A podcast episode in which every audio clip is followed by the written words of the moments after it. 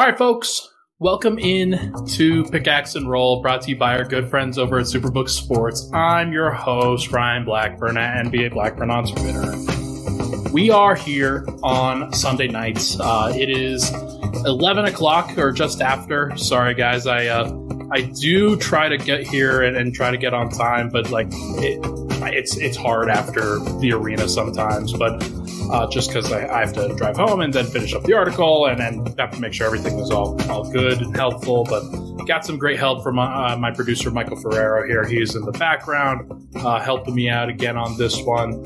And we're going to talk about this game. We're going to talk about everything that went wrong for Denver in this one. And it's too bad that things had to happen this way. Hey, like, that's just sometimes that's how the cookie crumbles. And like I said, I don't remember if it was on Twitter or on the podcast or whatever, but I wanted to make this clear after game one that the finals are weird.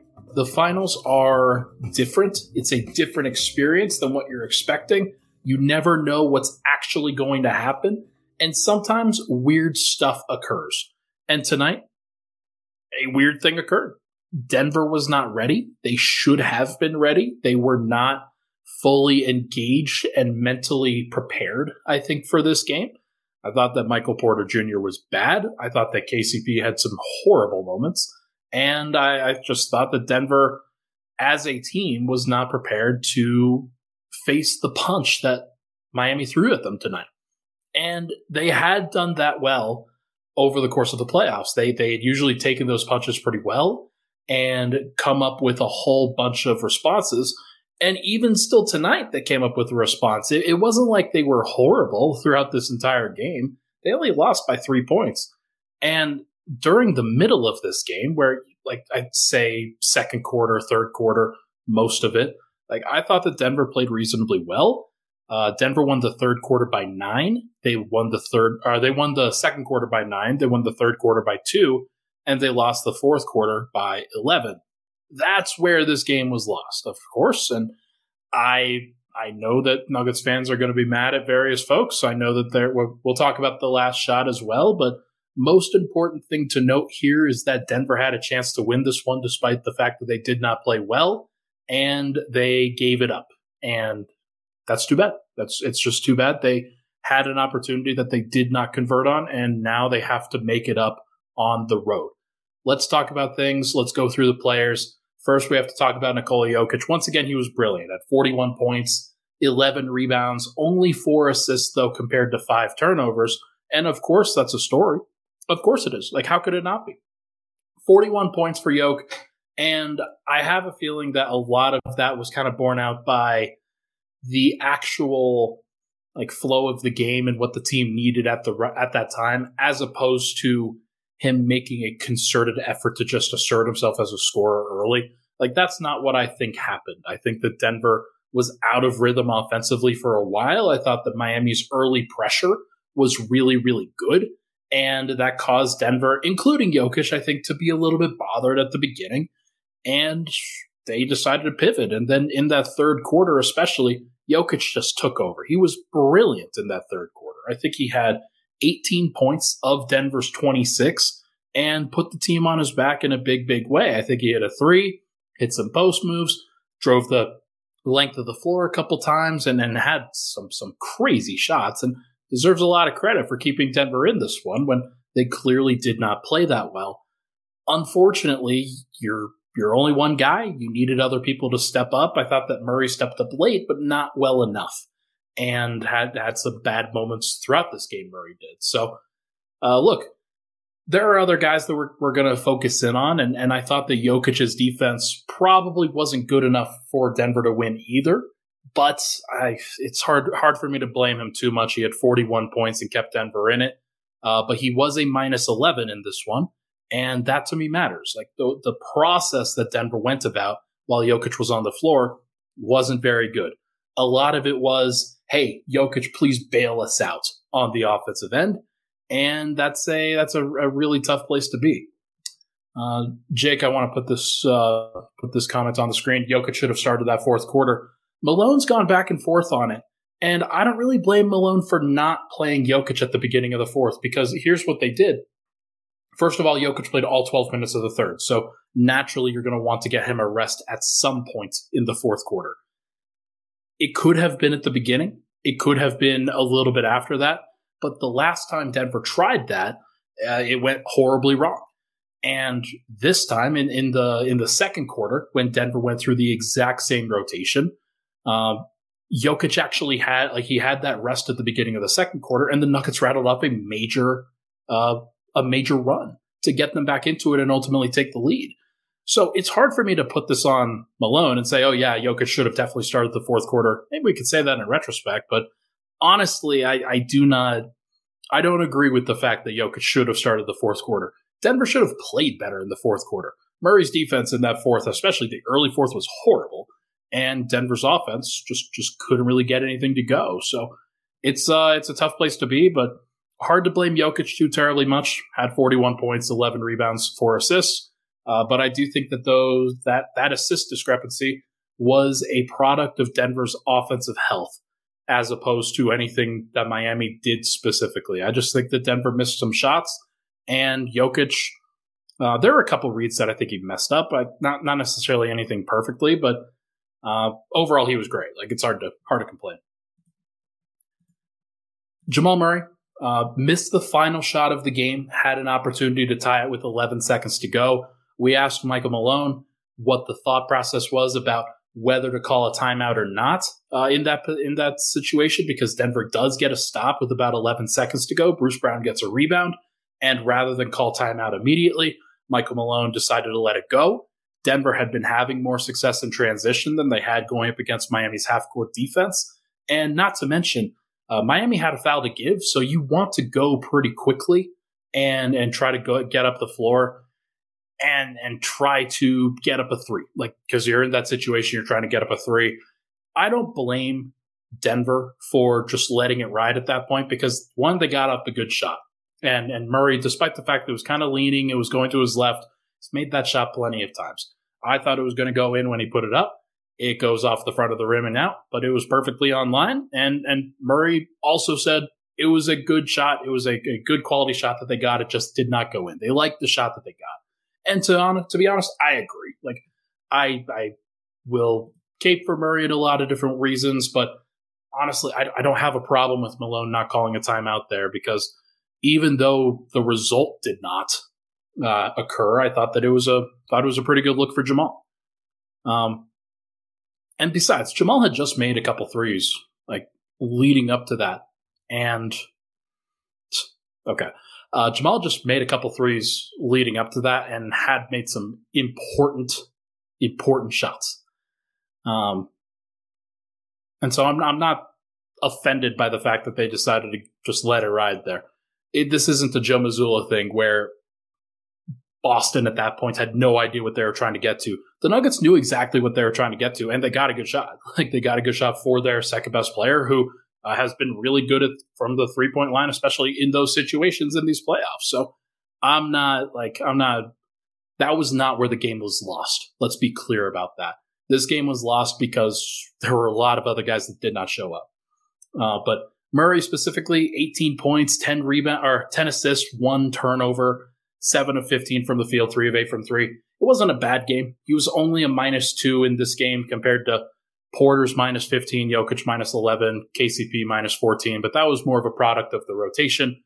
I thought that Murray was, by the end of the game, I thought he was like a C+ in terms of what he actually provided. He was fine. He wasn't the reason why they lost, but he wasn't the reason why they won. And that's it's just how the cookie crumbles, I guess. Aaron Gordon, pretty steady on offense. He did miss a couple fourth-quarter free throws, which, hey, you don't have to go for the three in that case if he does make those fourth-quarter free throws. And that's a big deal for sure. But I thought that his work on Jimmy Butler in this game was really good. You look at the plus-minuses for Miami. Gabe Vincent was a +22. Bam was +17. Caleb was +18. That was a big adjustment for them. And Max Strus was +14. Jimmy Butler was a +3 in his 40 minutes. And the Nuggets were fine in some of the other minutes that he didn't play. And they were bad in some of the other minutes that he did. But I thought that Gordon specifically did a pretty good job on him. There were a couple of possessions that Jimmy shot over AG and made a couple, but honestly, I thought that what he did was pretty helpful and pretty good. And he probably needs to force more turnovers, if I'm being honest, but because the 9 assists to 1 turnover is a pretty big discrepancy there and something that Denver's got to clean up. But AG was fine on that end, and he hit a clutch three in the fourth quarter. That actually gave Denver an opportunity to come back in this one. 38 minutes, -7, 7 rebounds, had a block. It wasn't AG's best game by any stretch, but it certainly wasn't his worst. I don't think it was like him that lost this game here. Michael Porter. I talked up Michael Porter a ton. I talked up Michael Porter a lot. And Michael, can you block Tom Pratt? I was pretty disappointed with the way that Michael Porter played. I'm not going to lie. I thought that he did not approach this game in the right way. I thought that he was very frustrating with some of the shot selection that he did have. He was hunting for his own shot, and there were plenty of times in that game, and especially in that first half, where he was looking very strongly for his own looks and did not find the open plays underneath. I think he made pretty much every wrong decision that he could on the offensive end, and then didn't make a lot of great decisions on the defensive end. It wasn't great.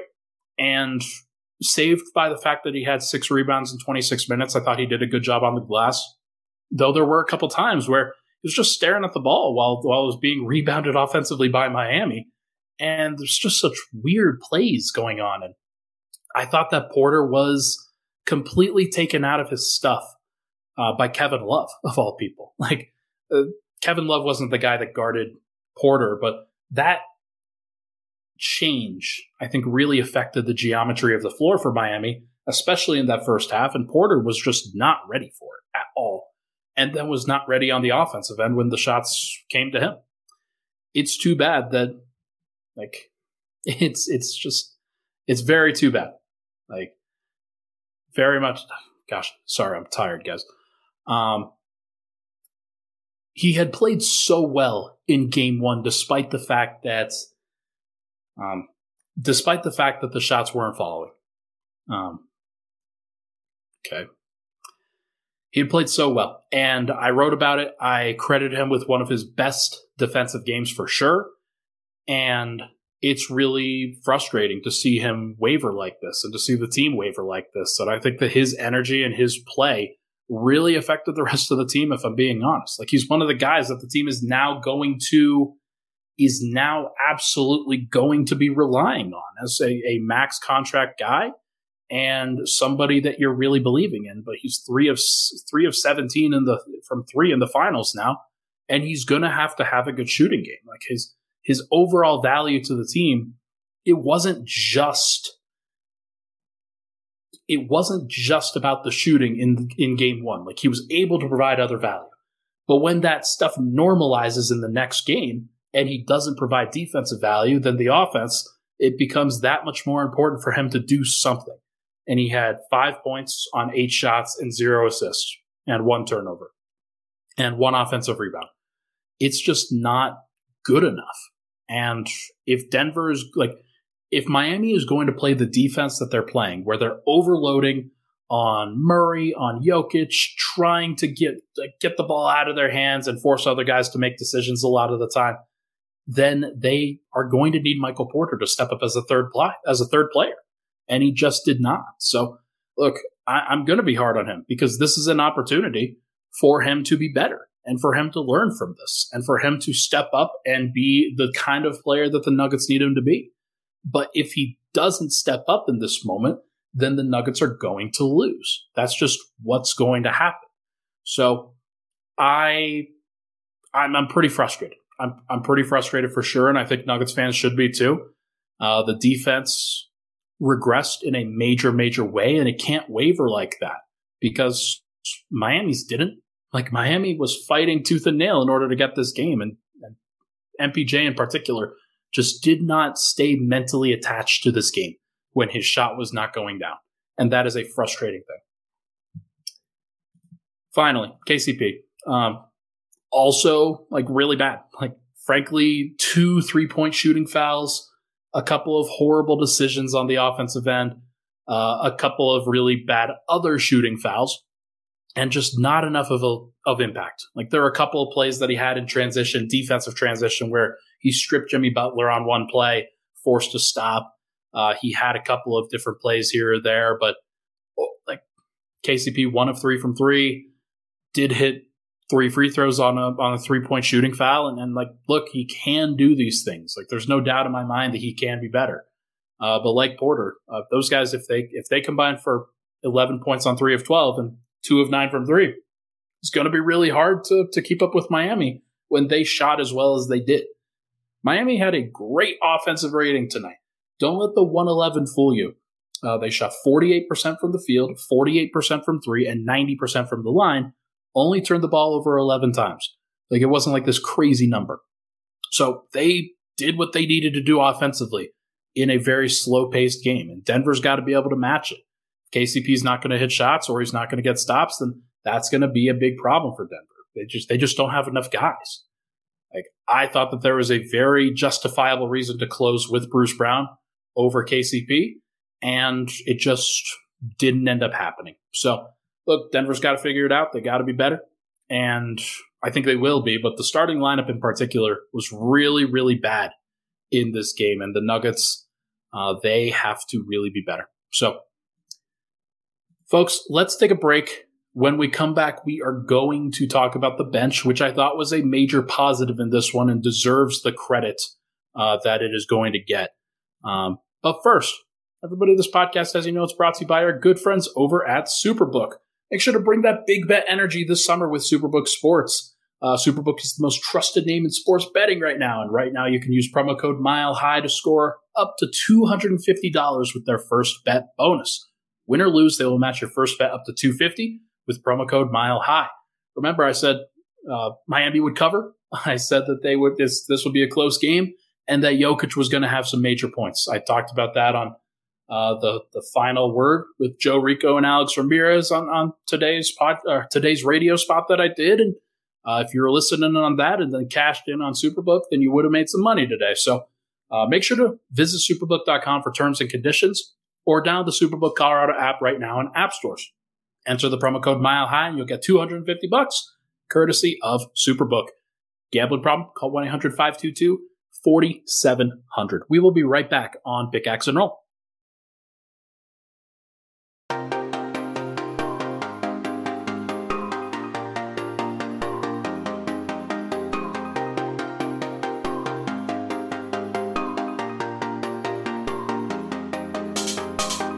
And we're back. Pickaxe and Roll. Ryan Blackburn here. Thank you for tuning in. Appreciate all the love and support. Make sure to hit the like on this podcast if you're listening in. I am sorry that it came at a loss. I'm sorry that we weren't able to enjoy this, but Nuggets fans, I know that you've got to vent a little bit, and I understand that completely. So let's vent. The starting lineup deserves your ire, but one lineup that doesn't really deserve it is the bench. Bruce Brown was great tonight. Jeff Green was, I thought, mostly good. And Christian Brown was mostly good, too. Did I say Bruce Brown was great? That's actually not true. Let me back up on that. Bruce Brown was a team-high plus 14 and deserves a lot of credit there. He definitely did a lot of things that the Nuggets needed from him. 11 points, 5 rebounds, 2 steals. But he did have 3 turnovers. He did have a couple misses from 3 that were very important. And there were some defensive plays, some defensive communication things that I didn't notice him being the major issue there, but he's a part of the defense and was on there for a lot of this time. Now, I do think that plus 14, though, it does say a lot that he was on the floor for the best moments. He was on the floor for when Denver was kind of taking over there, and he made some good plays. It wasn't necessarily his individual plays that really sparked that run in the early second quarter. But again, he was on the floor, made some important shots, and that's what you need in a playoff game like this. Denver got what they needed from their bench, and they got what they needed from Bruce Brown. Do I think that he could have been better? Absolutely. Do I think the Nuggets needed him to be better? No. They needed the starters to be better. That's going to be what I continue to preach for sure. Jeff Green, I thought he played pretty well. If I'm being honest, I thought he played pretty well. And it is too bad that I think what people are going to remember most from this Jeff Green experience was that Kyle Lowry foul that he had on that free throw, which then turned into a Duncan Robinson three-pointer in his grill. And that's too bad. That is definitely an unfortunate occurrence for sure if you're Jeff. But look, I thought he played great. And he made all the shots that the Nuggets, like he made every shot that he took. 9 points, 1 of 1 from three, didn't take a two, and made all 6 of his free throws. Thought he defended reasonably well, other than the Duncan Robinson play. And he was a plus 12. Like he just did a lot of the little stuff that I think is really important for Denver in order to make that bench unit pretty good. And there was a point where Jeff Green was a plus 22. In this game, that got knocked down to a plus 12 by the fourth quarter. But I gotta stress this: like it was a plus 22. Jeff Green was on the floor for a lot of great minutes, and he wasn't the catalyst for all of it, but he was a part of it in different ways. And I'm pretty hard on Jeff. Like I don't think that he's fantastic or anything, but I do think that he's the guy who doesn't really deserve the ire from fans. And he was pretty verbal. In the post game today, he was very unhappy with the way that things had gone, and I'm not really surprised by it because we've heard from people like Jokic, like Flacco, that Jeff is one of the most competitive people on the team. Like he wants this championship really badly. I think in the ways that fans see it, it's probably not as visible because he's very mellow on the court, kind of has a very like neutral face and neutral expressions and doesn't necessarily go off or say a lot. But he clearly wants it. And I think that came through when he said that it's the fucking NBA Finals. Like that's just what he said. And look, it's tough. It is a tough place to be, to finally play pretty well. Like, cause Jeff hadn't had a lot of great games in these playoffs, but he played pretty well tonight, and it came in a loss. But the reason why it was close in general is because of that bench. So doesn't deserve all the hate that I'm sure he's going to get, but he played pretty well. Christian Brown. I think it's fair to say that this was the best postseason game of his career. Had a couple moments in previous series, had a couple moments against like Phoenix in that game 2, I believe, where he's on the floor and they're defending really hard and they only allow 87 points to the Suns, and then had a couple of moments against the Minnesota Timberwolves as well. But this was probably the first game where since the Western Conference Finals began that Christian Brown didn't look like he was afraid. Like he was very ready for the moment. He was making plays. He was jumping passing lanes. He was making shots. It was a little bit of found money, I'm not going to lie, but still made the shots, and then had a couple where like he just picked the ball up in the middle of the floor and shot a 10-footer that went in, which is not something that usually happens. He had a running kind of flailing hook shot from a transition area and made that shot too, and that was a really good play and deserves a lot of credit for that. Do I think that it was a little bit lucky? Sure. Do I think that luck kind of happens to people that work hard? And Christian definitely has worked hard and enjoyed this moment. Absolutely. But Christian wasn't the problem. He was plus 8. Bruce Brown was plus 14. Jeff Green was plus 12. Like, it's hard for me to criticize the bench in this one. That's usually where you would go. Murray, I thought, set the table for those guys pretty well in that moment. I thought that AG had a couple of nice moments too. The other three that he hit, not the fourth quarter three, but the other three was, I believe, in the second quarter where Denver went on a big run. I think Jeff Green hit a 3 of that stretch. Bruce Brown hit a 3. Jamal Murray hit a transition look, and Aaron Gordon hit a 3 in that stretch too. So the bench deserves a lot of credit, and I know that they kind of had a poor run at in the fourth quarter, and that was a definite issue. But I'd be frustrated. I'd be frustrated if I were those guys that, hey, you finally get up a really strong performance that you just needed a normal performance from the starters in order to be able to do that. And you just didn't really get it. So it's too bad. It is a very unfortunate thing. All right. Let's move on here. The Heat, the adjustments that they made in this one were important.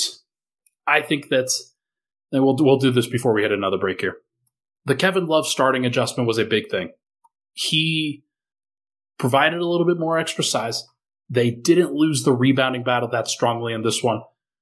They like the Heat only lost it 38-31, which I think is a pretty solid game for them. It's a pretty solid opportunity for them.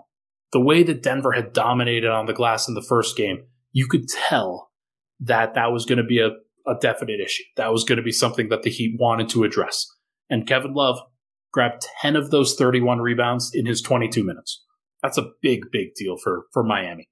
And this worked. Like, Kevin Love was a plus 18. I mentioned it earlier, but the 2 threes that he hit were big. It felt like they were found money, and had 10 rebounds, had 1 assist. I thought he had more than that, but I guess that was the wrong box score that I was looking at. But he made some good passes and then had 2 steals.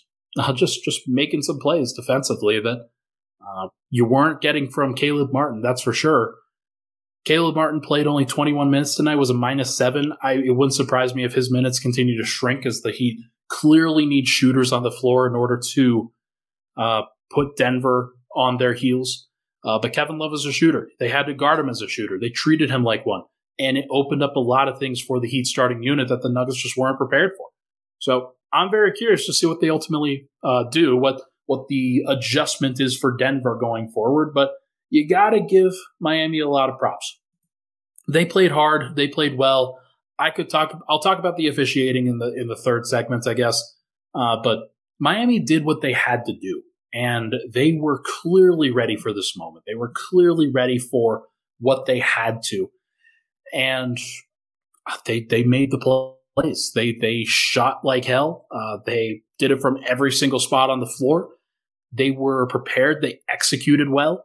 And the 50-50 balls that went Miami's way, part of that is the officiating kind of reacting to that and saying, yeah, Miami has earned these possessions in a lot of different ways because they're the team that's playing hard. They're the team that's playing well. And is that fair? No, of course not. But it was true. Like, it was a thing that they had to have happen. Also, give Spo credit. Haywood Highsmith tonight played 6 minutes. I thought that he was going to be the adjustment, and then he was on the floor for the beginning of the second quarter trying to head up the zone that the Heat were going to play. And Haywood Highsmith was a -17 in his 6 minutes. Didn't play again in the second half, I don't believe, and it wasn't an important piece for them. They decided they needed to go with shooting, and Spo did that. He absolutely made it work, and the shooters that they had, they made the right plays. Are the Heat going to shoot that well again? I don't know. Maybe. Like, they probably can. Will they? Who knows? Like, if Denver gives them the shots that they got, yeah, they probably will. That's probably what's going to happen. So it is going to be interesting to see what happens, but truth teller, you're here late. I talked about MPJ in the first segment. I said a lot of bad things about him. You can get out of the comments with that and stop spamming. Yeah, I mean, we're gonna have a lot to discuss. There's gonna be a lot here, and I plan on discussing it all and more in the third segment too. So let's take another break. When we come back, we are going to. We're going to discuss the officiating, which I know everybody wants to. We will also discuss the three-point shooting, Michael Porter, I guess, and then adjustments that we're going to see from Denver going forward. Let's go to Sandy and Sean. Hi, I'm Sean Drouillard. This is Sandy Clough. Make sure you catch us from 2 to 4 p.m. every day on Mile High Sports, especially now, Sandy, as the Nuggets have the best chance ever to win an NBA title. It's basically all Nuggets all the time at the present time, but we talk all sports from 2 to 4 every day. That's right. Every team, every day, right here at Mile High Sports.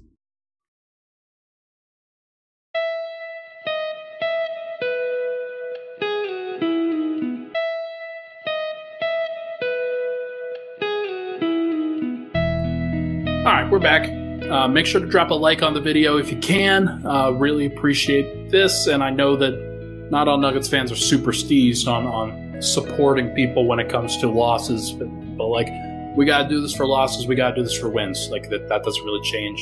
So if you can, give a like and subscribe if you're not already subscribed to the MHS YouTube. We are trying to get to 2K, and that would be very, very helpful. All right, let's talk about the officiating here real quick. I don't want to spend too much time on this because I was frustrated up in the press box where I watched this game from, and I thought that Denver was getting gypped a little bit on some of the calls. There's no doubt in my mind. A couple of things that come to mind here. The 50-50 out-of-bounds calls that kept continuously going Miami's way for some reason. That sucked. There were a couple where there were some bad fouls that Miami was gifted, and that's never fun. That is never an enjoyable experience if you feel like it's only going your way and not the other team's way. But here's the thing. Miami shot 20 free throws, and Denver shot 22. It's hard to really complain about it too much. Sometimes, though, they're just missed calls. And one that really stands out to me was the goaltending, or the non-goaltending call that didn't actually, it wasn't called. It was a clear goaltend, I thought, from Bam Adebayo on a Murray floater. And that shot got rejected and then rebounded by Miami. And Denver players are looking around like, what the hell just happened? Why don't we have 2 points here? And that's a tough place to be. In addition, one of the plays that Jimmy Butler had where he kicked out a three on the baseline, he was standing out of bounds when he made the pass. And look, missed calls happen. Things like that happen. I'm not here to say that the refs are biased or anything like that. It just sucks. Like, those are plays that happen that Denver got the benefit of some of those in previous rounds. So I don't want to sit here and just be up all on my high horse. Like, Denver got screwed by the refs. That's the only reason why they lost. No, like, Denver lost because they really struggled from a defensive standpoint. But I do think that those calls definitely wouldn't have hurt. Like, it would have had an opportunity to help Denver win that way. That would be great. That would be a very, very nice thing for Denver to have happen and go in their favor, or at least like called correctly. But look, sometimes Denver's going to get the benefit of it. They shot more free throws in this game, and it's not always going to go your way. And maybe Denver gets a game in Miami where they feel like it goes their way instead of the normal kind of home-biased refereeing that should go on in the NBA, or at least generally does go on in the NBA. I think that Denver, we'll see if they actually get calls or not, but they're going to have to earn them. They are going to have to earn them. They didn't play well enough to really earn great calls in this game, and I'm not surprised that karma kind of came around and bit them in the ass, because that's just what happens sometimes. Denver, as we mentioned, the 17 of 35 from behind the arc is the biggest issue. One of the facts is that they created 35 threes, and they shot 39 in game one, only made 13 of 39 in game one, made 17 of 35 in game two, and just had better shot variance this time around. And sometimes that's going to happen. So they're averaging 15 makes from three so far in this series, and Denver is averaging 9.5.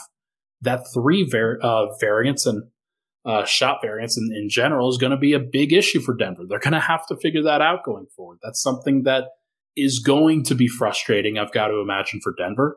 And they're just going to have to make it. Michael Porter didn't defend the three-point line at all tonight. There was one shot that he had that he defended well against Kevin Love, but that was really the only one that I can point to. Lots of missed contests, lots of missed closeouts, and Denver was allowing a lot of open threes and allowing Miami to get comfortable in general. And the difference between game one and game two is that Miami just made the open shots this time. They didn't really get that many more. They just made them. So this kind of goes to show that sometimes Denver's going to get the benefit, and sometimes they just aren't. Miami's a good enough team and a tough enough, mentally tough enough team that they are going to capitalize on those opportunities every now and again. So credit to them for being able to do that. And Denver, even though they didn't shoot great, they shot 39% still. Problem is they only got up 11 of 28 from three. And that is a big disparity in my mind. Denver only started really getting up a bunch of three-pointers later in the game when they kind of had to. And they made some of those and were able to make it a game themselves. But Denver's got to be better from the three-point line on both ends of the floor. So far, they have not done a great job of creating good shots against Miami, and that is going to really bite them.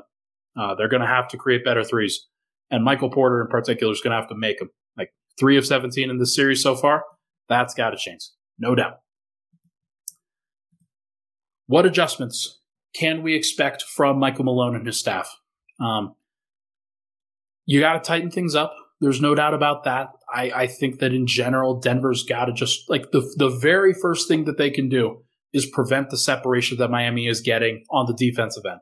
It is not anything crazy that they are doing. Denver lost focus. They lost intensity. They did not bring the requisite energy and focus to this matchup tonight. And that is why they lost. It is not the officiating. I just want to make that clear. It is not any one player. It was a collective for sure. And it's tough because like I'm putting a lot of the blame at Michael Porter's feet because I do not think that he played well. But you could say the same thing about KCP fouling three-point shooters and lots of guys just not making great decisions with plenty of time left to go in the game where things could have swung either way.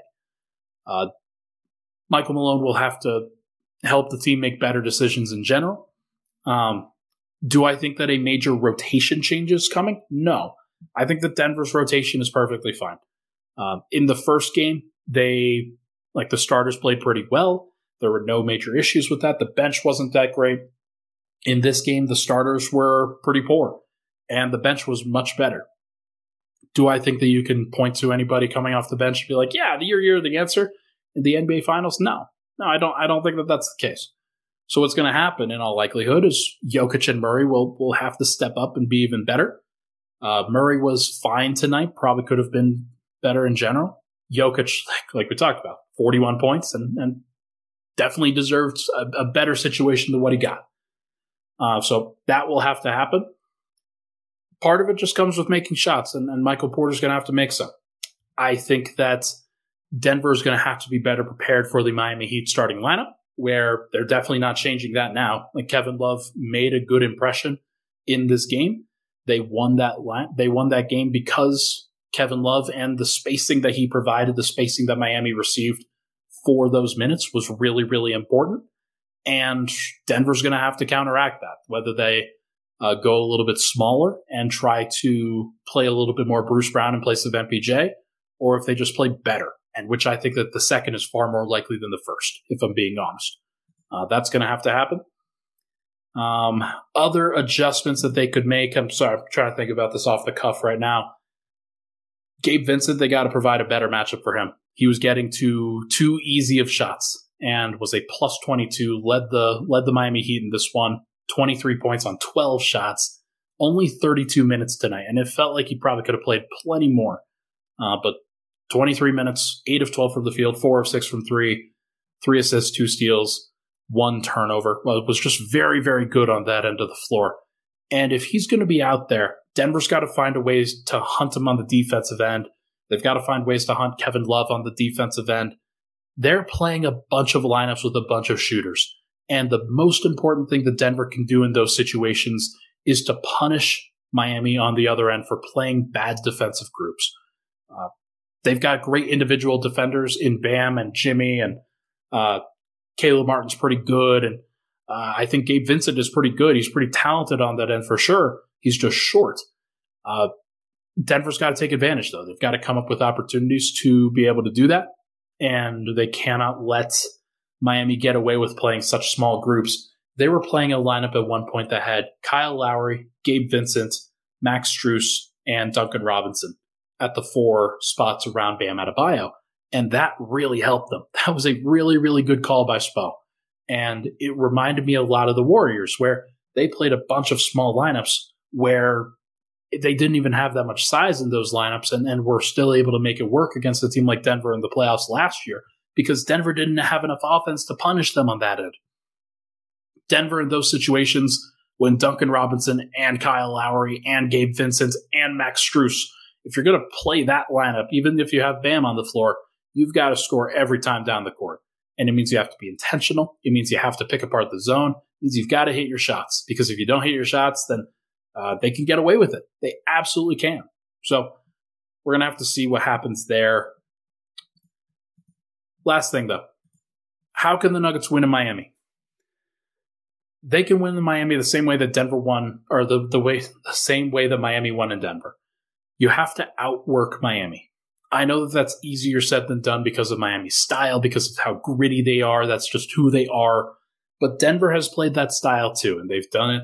They've done a really good job with it in general. They usually outwork the opponents, and I think you saw that against Minnesota. You saw that against Phoenix, and you saw that against LA. You saw that in all those situations where Denver won the 50-50 balls, they grabbed offensive rebounds, they limited transition opportunities for the opposition, and that was the way that they were able to get it done. They didn't allow open shots. It's hard when the other team is trying to generate those, and they're really good at generating those like Miami is. But Denver can do it. There's no doubt in my mind that they can. Starts with Jamal Murray and Nikola Jokic, though. Like, those guys have to set the tone. They have to bring out great energy on both ends of the floor. I thought that Murray and Joker both had some bad moments defensively in this one, and they're a part of it. Like, you can't just put it all at Michael Porter's feet. You can't just put it all at KCP's feet. Everybody on the floor was culpable, including guys that played well in Aaron Gordon and Bruce Brown. Like, there was one switch that Aaron Gordon had where he just did not hear the communication that Jamal was having, and then got out to the three-point shooter late. That was Max Strus, and Max Strus canned a big three. That happens. And it's going to, like, sometimes you're going to have that happen to you, and you've got to be more mentally tough than the other team in order to survive it. I didn't think that Denver was the more mentally tough team tonight. I thought that they kind of wallowed a little bit in the fact that they were going to lose. And Jamal and AG hit a couple shots late that really tried to get them back into it, and Joker, obviously, like, he's a metronome. You're never going to see him really change how he plays, whether you're up 20 or down 20. But I do think that he's a good enough player, and Murray and Gordon and all these guys are good enough players that they can go win on the road. They've already proven it in every single series that they've played. AB says here, and I think this is a good point, they lost twice at home to Boston. Like, they are human. Their home court advantage isn't anything great. Like, Denver's was great. The fact that Miami did win in Denver is a big deal, and I think it puts things into a lot of perspective. But I do think that if Denver can go into Miami and set the tone, whether it's in Game 3 or Game 4, they have an opportunity to steal one back, and then this is 2-2. This is 2-2 going to Game 5, and you got two of your next three at home. So, look, there's part of me that thinks that Denver needed a little bit of a wake-up call here, that they had an opportunity to win this game. They certainly did. They had plenty of opportunities to win this game and kind of let those slip through their fingers. The fact that they didn't, and the fact that now people are going to be talking about, oh, this is a series now. Miami, they just beat Denver in Denver. That's something that nobody has done yet. Is Denver vulnerable? That's going to be a storyline. It's absolutely going to be a storyline. And Denver's got to grapple with that. They've got to dig deep, and they got to figure out what kind of team that they want to be. And if they don't want to provide the requisite energy and intensity, then they're going to lose. Just plain and simple. I think that this team is super competitive. I think that they know how much this matters and that they want this badly. Whether they can actually get it done or not, we will see. I believe in them, though. I have no doubt that they can. It's going to take a village, though, and it's going to take everybody. It can't just be Jokic and Murray going down to Miami and putting the team on their backs. They're going to need help.